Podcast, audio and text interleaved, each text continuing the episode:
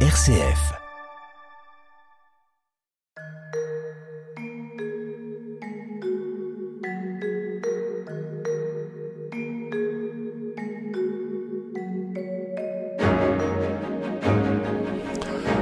Bonjour à tous, euh, nous sommes très heureux de vous accueillir pour cette nouvelle édition de notre émission Où va la vie Au micro Frédéric Mounier. Comme vous le savez, je vous accompagne chaque semaine tout au long de cette conversation consacrée aux nouvelles questions éthiques. Nous sommes en partenariat avec le Centre Sèvres, les facultés jésuites de Paris et son département d'éthique biomédicale.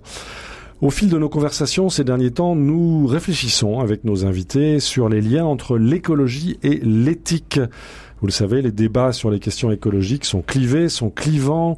Doit-on, peut-on changer le système de l'intérieur? Faut-il le remettre en question intégralement et de l'extérieur? La violence doit-elle être considérée comme un mode d'action parmi d'autres? Quelle est la spécificité d'une écologie chrétienne? Dans la ligne de la proposition du pape François avec Laudato Si, lui-même qui se situe dans la lignée des deux récits bibliques de la Genèse voilà, après les mois brûlants que nous venons de vivre, après la COP 27 qui s'est tenue en Égypte, ces questions, vous le sentez bien, deviennent de plus en plus lourdes et urgentes. Avec nous pour en débattre, Dominique Coatanea, bonjour. Bonjour. Merci beaucoup d'être avec nous. Vous êtes euh, théologienne, membre de la faculté de théologie euh, du Centre Sèvres. Vous présidez l'association des théologiennes et théologiens pour l'étude de la morale, l'ATEM.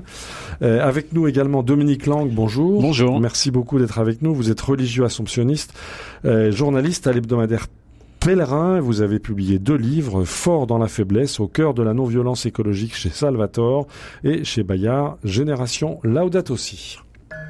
Où va la vie? Frédéric Mounier. Où va la vie Où va notre monde Où va notre planète? Quel regard chrétien porter sur l'écologie? Comment réévaluer notre rapport euh, à tout ce qui n'est pas humain, euh, c'est-à-dire les minéraux, les végétaux, les animaux, quel est notre est-ce que nous sommes des gardiens de la création ou est-ce que nous sommes maîtres de la création?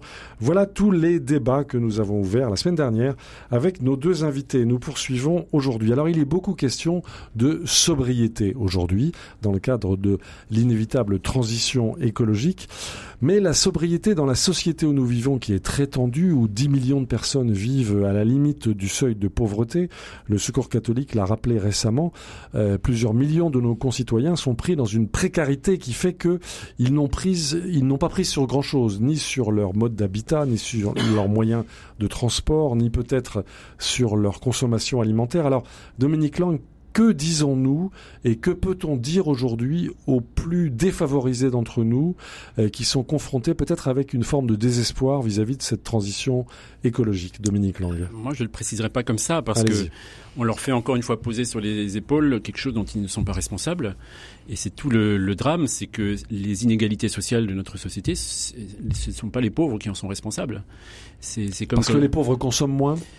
Oui, entre autres. Euh, oui. et il le rappelle souvent. Moi, je me souviens, il y a quelques années, je crois que c'était, euh, je sais plus quelle ONG, euh, Cato, euh, qui travaillait sur la précarité, où ils avaient oui. donné la parole à des plus pauvres et, et ils disaient, mais nous, la sobriété heureuse, on, on, la subit tous les jours, on la vit tous les jours, on n'a pas le choix, on recycle, on, on dépense pas n'importe quoi, etc. Donc pour eux, c'est c'est pas une thématique, c'est juste une manière de vivre qui est souvent une manière de survivre. Oui. Donc moi, ce qui me paraît intéressant dans cette question-là, c'est pourquoi on en arrive là? Pourquoi est-ce qu'une société aussi riche que la société française arrive à produire euh, 10 millions de personnes qui se posent la question sur comment je peux vivre, tout en travaillant la plupart oui. du temps, tout en gagnant leur vie, mais pas assez pour pouvoir continuer à vivre dans ce monde-là. Et, et ça, cette prise de conscience-là d'un système où les inégalités, au lieu de se réduire comme elles l'ont fait un peu après-guerre, où on était rentré dans une période très voilà. positive, les Trente Glorieuses, grande classe moyenne, où, où en, en, une génération, on a vu évoluer son mode de vie de manière incroyable. Et là, on sortait d'une sobriété malheureuse, celle de la guerre, qu'on avait subie, où on avait vécu pauvrement dans nos fermes, dans nos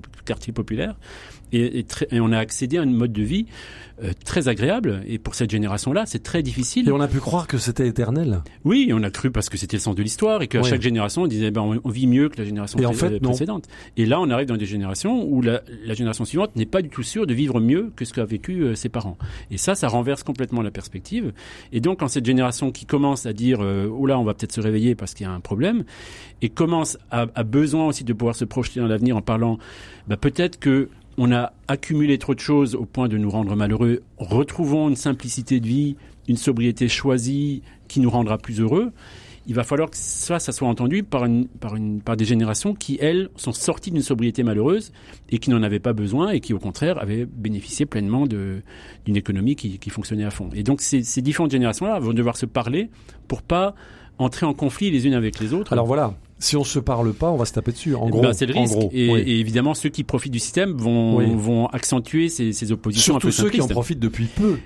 Oui, enfin, ceux qui ont eu accès récemment en tout aux 30 glorieuses, on sait quand même la facilité de consommation. Sans faire une lecture trop politique des choses, mais les inégalités sont tellement criante, on sait qu'il y a une petite partie de la population dans tous les pays du monde, et dans les pays pauvres et dans les pays riches, Évidemment. qui eux, vit très bien, très très au-dessus du niveau de vie de n'importe qui, et qui profite à fond de ce système-là. Et il ne s'agit pas d'être complotiste, il s'agit de regarder les, chiffres.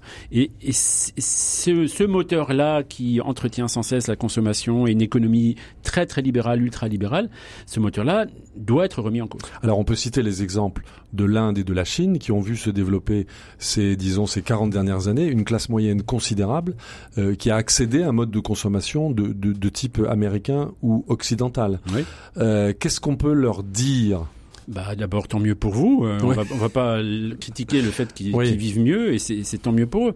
Mais on voit en même temps que ce système a été accompagné à la fois, par exemple en Inde, par un maintien d'une classe ultra pauvre, les, les, classes les plus précaires qui, eux, sont maintenues vraiment dans une précarité mhm. inouïe, et avec une pollution des villes incroyable, qui, des, des, des, villes qui suffoquent sous la pollution. Et en Chine, un, un autre système qui est plus répressif et qui en arrive à contrôler les gens euh, dans, dans tout ce qu'ils font, de tout ce qu'ils mangent et dans tout ce qu'ils décident. Et dans tout ce qui se déplace, on voit que la Chine est toujours fermée, voilà, donc, les gens se rebellent. Donc il faut aussi voir que tout ça est lié en fait, c'est ça que vous nous dites. Alors c'est la grande intuition oui. de l'encyclique, tout est lié. Oui dans le meilleur et dans le pire. Oui. Dominique Coataner, je crois que vous insistez beaucoup dans vos réflexions sur ce tout est lié. Tout est. Euh, c'est une réflexion systémique que nous devons mener face à ce défi de la transition écologique. De fait, comme le souligne Dominique Lang, ce les choix de vie et les choix de consommation qui sont faits ici en Occident ont des répercussions dans les autres pays du monde et inversement. Donc on ne peut pas imaginer s'isoler dans un oui. silo qui serait préservé parce qu'en fait de caractère euh, de la science de l'écologie, c'est vraiment la science des écosystèmes. Donc en fait, les écosystèmes sont interdépendants et les humains dans ces écosystèmes sont interdépendants. Donc en fait, nos choix ici ont des conséquences sur la forêt amazonienne, mmh. ne serait-ce qu'en termes de déforestation. Pourquoi euh, ce poumon qui était un, un, régulateur de CO2 est en train de s'asphyxier? Eh bien parce que nous sommes en train de dans cette économie qui est une économie de la monoculture, mmh. hein, d'abattre les forêts pour pouvoir produire plus. Et donc un des grands euh, leitmotifs de Laudato aussi, c'est chez le pape François qu'il y a un défi éducatif. Hein, c'est le, le, propos du chapitre oui. 6 de mmh. date aussi. L'enjeu, c'est d'éclairer les consciences, et, et, je crois que, comme on le disait tout à l'heure, nos jeunes générations, parce qu'elles vivent au cœur même, on voit bien la crise du Covid, qui a été un moment d'arrêt pour les jeunes, c'était ne plus aller à l'école, ne plus vivre avec les copains, oui. ne plus vivre la socialité commune qui permet de sortir de la maison, de rencontrer d'autres, enfin, de, de pouvoir partager, discuter, voilà.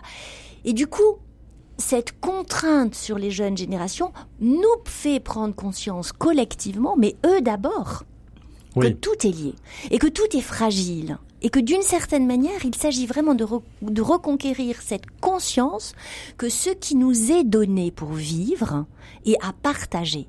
Qu'il ne suffit pas de s'approprier des éléments pour se dire moi, moi et moi, voilà très bien, oui. j'en sors, je sors ma petite personne du dispositif. Mmh mais comment ensemble reconstruire, co-construire une compréhension de la co-responsabilité, de la solidarité partagée, qui nous fait prendre conscience que lorsque j'ai un choix de consommation qui semble n'impliquer pas grand-chose sauf moi-même, mmh. en fait, il touche c'est une chaîne. Exactement. Ouais.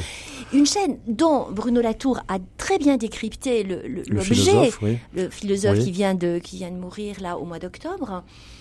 Bruno Latour soulignait à quel point ce système euh, est un système qui construit de l'insensibilité. Il avait ce terme très juste d'insensibilité oui. construite. C'est-à-dire que tout ce qui masque dans le projet de consommation Oui. qui masque la production, les producteurs, les hommes et Qui les masque femmes, la prédation. les hommes et les femmes qui sur le terrain ne peuvent Et les plus esclaves, nouer, ouais. exactement, ne peuvent plus nouer les deux bouts, les euh, les effondrements, Ce sont nos aveuglements. exactement. Tout est fait pour Mais- que nous consommions sans prendre une conscience vive des dispositifs d'exploitation qu'il faut mettre en place pour pouvoir avoir du chocolat au meilleur Alors voilà. J'entends nos auditeurs qui disent mais si je lève ces je ne bois plus de café, je ne mange plus de chocolat, euh, j'oublie l'huile de palme, euh, qu'est-ce que je fais? Je reprends conscience Oui. de toute la chaîne de production qui me permet d'envisager à quel Mhm. point le choix que je vais faire, qui est un choix raisonné, par exemple, euh, d'économie sociale ou solidaire ou de commerce équitable, permet à de D'accord. petits producteurs... Donc je paye mon très- chocolat plus cher Exactement. pour qu'ils vivent là-bas. Alors vous évoquez le débit, euh, pardon, le défi éducatif, Dominique Coataner. Je me tourne vers, vers Dominique Lang. On a vu récemment en matière d'éducation des, des diplômés, des grands diplômés, des surdiplômés de nos grandes écoles, c'est-à-dire notre future élite nationale, qui publiquement ont pris position au nom de ce défi écologique pour dire nous, nous sortons du système, nous allons prendre un temps de réflexion, nous ne voulons pas intégrer les grandes entreprises dont nous considérons qu'elles sont complices de la prédation euh, sur Terre. Quel regard portez-vous sur cette position, Dominique Lang? Eh ben moi je trouve c'est c'est assez passionnant ce qui se passe là. Il y a une génération qui nous interpelle. Euh, moi je pense que c'est un peu comme comme un certain nombre de, de prises de conscience euh, dans, dans ces questions écologiques qui se font, par exemple autour du euh, le fait de manger ou pas de manger de la viande, Oui. euh, tous ces phénomènes-là, d'être vegan, qui est une thématique quand même très récente. On n'avait jamais entendu parler de ça. La viande a été un signe de progrès pour toute une génération qui enfin Absolument. pouvait manger bien et sans Et à travers le de monde entier. et à travers le monde entier. Oui. Et voilà qu'on arrive à une génération qui dit oui, mais cette, cette viande-là, elle a un coût induit que nous ne voulons plus supporter. Euh, nous ne pouvons pas rester aveugles face à cette euh, voilà et donc nous remettons en cause. Donc ces gens-là se mettent dans des postures qui, qui peuvent nous paraître caricaturales, dire bah ces jeunes-là ils ont bien profité du système et maintenant ils le remettent en cause. Certains parlent de désertion. Voilà, de désertion, etc. Mais pour moi ils sont plutôt des révélateurs Oui. de, de questions de fond que nous devons tous nous poser. Si nous disons juste, bah, ces, ces jeunes d'AgroParisTech, bah, qui font ce qu'ils veulent, moi je pense que c'est vraiment un coup de pied derrière qu'ils nous donnent en disant, mais Mhm. réveillons-nous, euh, ne, ne, ne soyons pas juste des suiveurs de systèmes dont nous pressentons tous que ces systèmes sont euh, épuisés ou épuisants. Mais qu'est-ce qu'il, euh, quel peut être leur avenir? Euh, Quel peut être le, le point de levier sur lequel ils peuvent agir pour participer, comme disait Dominique Coatanera tout à l'heure, à cette reconstruction ensemble du système, puisqu'ils ont décidé de sortir du système. À L'intuition de- du pape François que je trouve très Oui. intéressante, c'est que on, on ne travaille pas sur le réel euh, avec des idées, en disant nous sommes là, il faut arriver là, parce que ça c'est de l'idéologie politique, c'est les discours de nos responsables, et ils, ils font ce qu'ils ont à faire. Mais dans un dans une, une pensée plus chrétienne, plus évangélique, c'est travailler le réel à travers des processus de transformation. On- et, et pour lui, il, euh, l'indique dans de nombreux discours, euh, il faut toujours repartir des plus pauvres. Oui. C'est les plus pauvres qui sont la confrontés. C'est eux qui sont confrontés en direct par rapport aux violences de ce monde-là. Et à travers le monde entier, on retrouve les mêmes questions par rapport à la gestion de l'eau, par rapport à la pollution, par rapport à la biodiversité. Ce sont les plus pauvres qui sont sur ces fronts-là. Et c'est avec eux qu'il faut reconstruire des, des sociétés euh, humaines et viables. Et, on le voit bien même en France, euh, comment des, des grandes ONG euh, catholiques comme le Secours catholique ou d'autres, qui il y a 10 ans, Mm. à- bah, 10 ou 15 ans, ne se posaient pas du tout la question écologique parce que c'était pas leur thématique, aujourd'hui l'ont complètement intégré en disant on peut pas s'occuper des plus pauvres si on prend pas soin de la maison commune dans laquelle ils vivent. Alors on va faire une première pause musicale pour euh, nourrir notre réflexion, euh, pas uniquement à partir des livres et à partir de pensées, mais à partir d'une chanson. On va entendre Grand Corps Malade qui nous incite à bien vivre ensemble.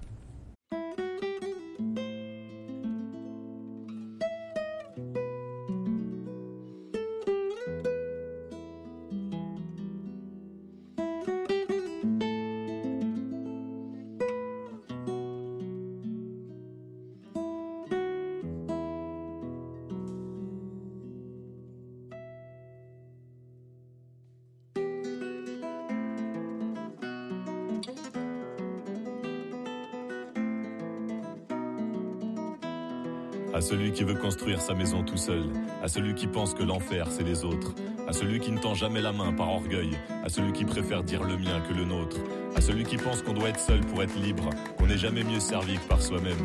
Moi je dis que j'ai besoin des autres pour bien vivre, j'affiche l'esprit d'équipe comme un emblème. Tout seul je vais vite, ensemble on va loin. L'esprit d'équipe, comme un besoin. Tout seul je vais vite, ensemble on va loin. L'esprit d'équipe, comme un besoin. L'homme est un animal qui est fait pour vivre en meute. Tout seul, il s'ennuie, il stagne, il se perd. Il est pour son voisin le meilleur thérapeute. Il est pour ses prochains le plus fiable des repères. Parce que plus que jamais, j'aime la force de l'équipe, la puissance du collectif, je l'ai vécu et j'y crois. Et même si je suis toujours mauvais en mathématiques, je pense que chez l'homme, 1 plus 1 égale 3. Tout seul, je vais vite. Ensemble, on va loin. L'esprit d'équipe, comme un besoin. Tout seul, je vais vite. Ensemble, on va loin. L'esprit d'équipe, comme un besoin. Les hommes sont plus forts quand ils savent leurs faiblesses. Chaque interaction est féconde, explique-leur que l'entraide et le partage, c'est l'avenir de l'espèce. Quand la vie est trop lourde, portons-la à plusieurs. Tout seul, je vais vite, ensemble, on va loin. Quand j'ai fait ma partie, je peux passer le témoin. Tout seul, je résiste, ensemble, on craint rien, on progresse, on grandit et putain, on rigole bien. Tout seul, je vais vite, ensemble, on va loin. L'esprit d'équipe, comme un besoin. Tout seul, je vais vite. Ensemble, on va loin. L'esprit d'équipe, comme un besoin. Tout seul, je vais vite. Ensemble, on va loin. L'esprit d'équipe. Tout seul, je vais vite. Ensemble, on va loin. C'était Grand Corps Malade, ensemble. Où va la vie RCF. Au micro Frédéric Mounier, nous sommes aujourd'hui en compagnie d'une théologienne, Dominique Coatanea, et d'un journaliste théologien et écologiste, euh, Dominique Lang, et nous évoquons les rapports entre l'écologie et les questions éthiques. Alors, j'ai envie de vous poser une question, Dominique Coatanea, qui est un peu datée, vous allez me, l'accorder, mais la, question de la contraception est une question qui a été énormément euh, renvoyée dans la figure de l'Église pendant deux ou trois générations. Euh, Aujourd'hui, la contraception est quelque chose qui est tout à fait admis, dont on ne parle plus. Et même les écologistes, semble-t-il, en parlent peu. Il faut se souvenir que la base de l'Église autrefois, c'était d'évoquer la contraception naturelle, en disant, euh, voilà, il faut, il faut respecter les cycles de vie, il faut respecter le corps des femmes, etc. Euh, Est-ce que aujourd'hui cette question de la contraception, vous qui présidez euh, l'association des théologiens et théologiennes euh, morales, est-ce que cette question est encore débattue à la lumière des nouveaux débats euh, écologiques, Dominique Coatanea alors, ce qui s'expérimente sur le terrain, moi aussi j'aime beaucoup, à la suite du pape François, considérer que ce qui s'invente de nouveau, y compris en matière de, vie morale, part de l'expérience des acteurs et des actrices, des femmes euh, et des couples et, et des familles. Et, et, je trouve que un des enjeux de, de la question écologique a été pour de nombreuses, de nombreux couples et notamment de nombreuses jeunes femmes de vouloir expérimenter ce que ça pouvait donner Mhm. mmh. que d'écouter son corps de façon beaucoup plus, euh, beaucoup plus attentive. Et je trouve que la jeune génération, à la fois pour la contraception mais aussi pour l'accouchement, il y a Oui. nous beaucoup beaucoup d'expérimentation de jeunes femmes qui accouchent dans des espaces qui sont des espaces dans lequel la médicalisation de l'accouchement est mise à distance. Quand tout va bien, elles accouchent éventuellement avec euh, de l'aptologie, avec euh, quelque chose De l'autonomie. oui, de la musique douce, euh, Oui. des ballons, des, Mhm. des, des piscines, etc.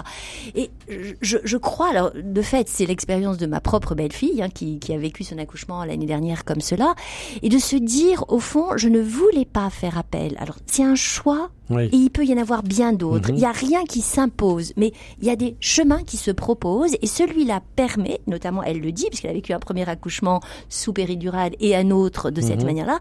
Et son témoignage est de dire, parce que ça s'est passé très vite, parce que tout allait très bien, parce que la sage-femme qui était là était très bienveillante, très encourageante, j'ai eu la sensation de vivre quelque chose de beaucoup plus grand, de beaucoup plus fort, de beaucoup plus, on pourrait dire, en harmonie avec ce que j'avais envie de vivre. Et ça, c'est ce de l'écologie, d'une certaine C'est façon. une manière de Oui, c'est- c'est l'une des, des nombreuses manières. Mais alors du coup, Dominique Lang, on ne peut pas ne pas se poser la question de ce que signifie aujourd'hui un mot qui a porté l'humanité pendant longtemps, c'est le mot progrès. C'est-à-dire que si on prend cet exemple euh, de l'accouchement et du, du, du contrôle en, en quelque sorte du corps des femmes, euh, on a pu penser qu'il y avait un progrès en matière de santé publique, que la mortalité infantile avait baissé, etc. Voilà. Aujourd'hui, euh, effectivement, comme dit Dominique Coatanea, on est sur le recul par rapport à, ces choses-là. Euh, euh, comment peut-on aujourd'hui, Dominique Lang, de votre point de vue, envisager cette notion de progrès?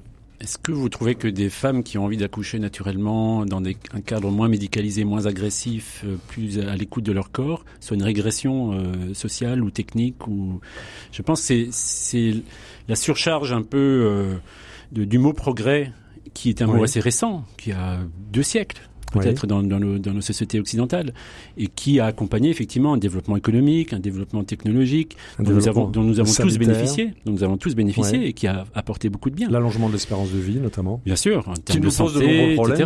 mais, mais on voit tous aussi, avec nos, outils technologiques, euh, nos téléphones portables dans nos métros, quand je prends le métro tous les matins ici à Paris, euh, regarder les gens autour de moi, dont 9 sur 10 sont sur leur téléphone portable en train de regarder des choses complètement inutiles. Avec des écouteurs dans les oreilles. Avec des écouteurs pour être coupés de tout le reste.